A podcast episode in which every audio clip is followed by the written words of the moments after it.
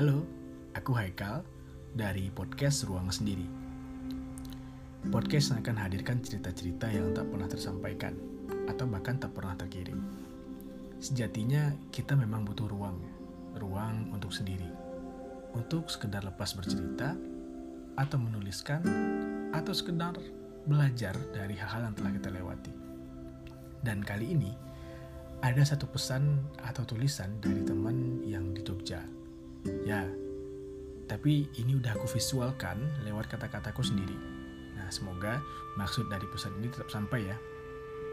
Nah, untuk beberapa nama telah kita ganti untuk alasan privacy. Tulisan ini aku coba beri judul Jogja, Perjalanan yang Penuh Ingatan.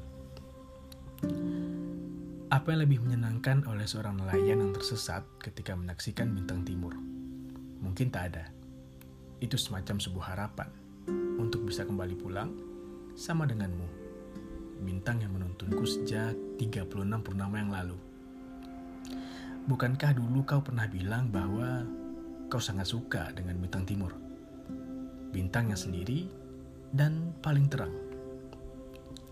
Bintang yang selalu keluar di tempat yang sama. Bintang yang selalu menuntun pelaut yang kehilangan arah. kau tahu, Sejak saat itu, aku pelajari bagaimana bintang timur itu bekerja. Sebab aku pun ingin jadi bintang itu. Di langitmu. Sejak ayah pergi dan tak kembali lagi pulang ke rumah, ya aku nggak bisa lagi stay di kota kecil itu. Di kota kecilmu. Kota yang seakan jadi magnet. Yang mempersuakan dan mempertemukan aku dengan teduh wajahmu. Aku tak ingin ibu berjuang sendiri dan kau tahu, tak ada yang lebih menarik selain sorot matamu di stasiun Tugu malam itu.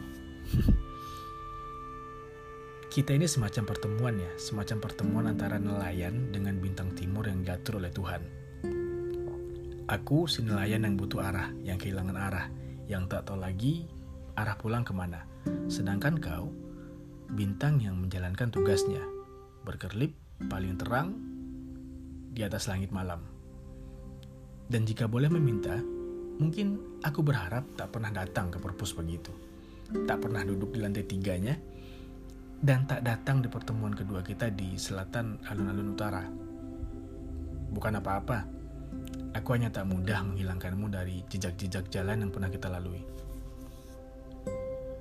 Anita, ya, temanmu itu. Waktu itu udah cerita bahwa akhir September nanti kalau semua ini kembali normal, kau akan berangkat ke Leiden ya. Melanjutkan studi di sana katanya. Ya, aku bahagia banget dapat kabar itu.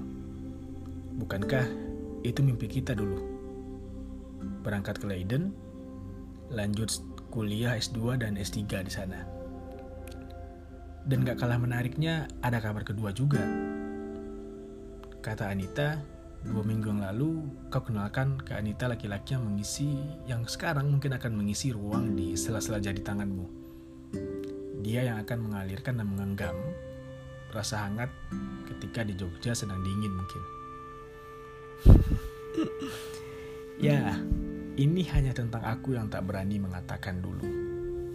Seperti kata puisi Sapardi Djoko Damono, kata yang tak sempat diucapkan kayu kepada api yang menjadikannya abu. Selamat ya. Semoga kamu sukses ke depan. Dan jika kita ketemu lagi di kota kecil itu nantinya, semoga kita masih saling sapa. Senin, 10 Februari 2020. Ini surat seorang teman yang tak pernah terkirim sampai hari ini, merasa bahwa ke depan semuanya akan baik-baik saja. Terasa semuanya telah berubah. Ternyata semuanya telah berubah. ya adalah cinta yang mengubah jalannya waktu. Kita mungkin sepakat itu. Bagi yang terus menunda, ia akan tertinggal. Dan semoga kamu tak menyanyiakan hal-hal kecil yang ada di sekitarmu. Dan selamat malam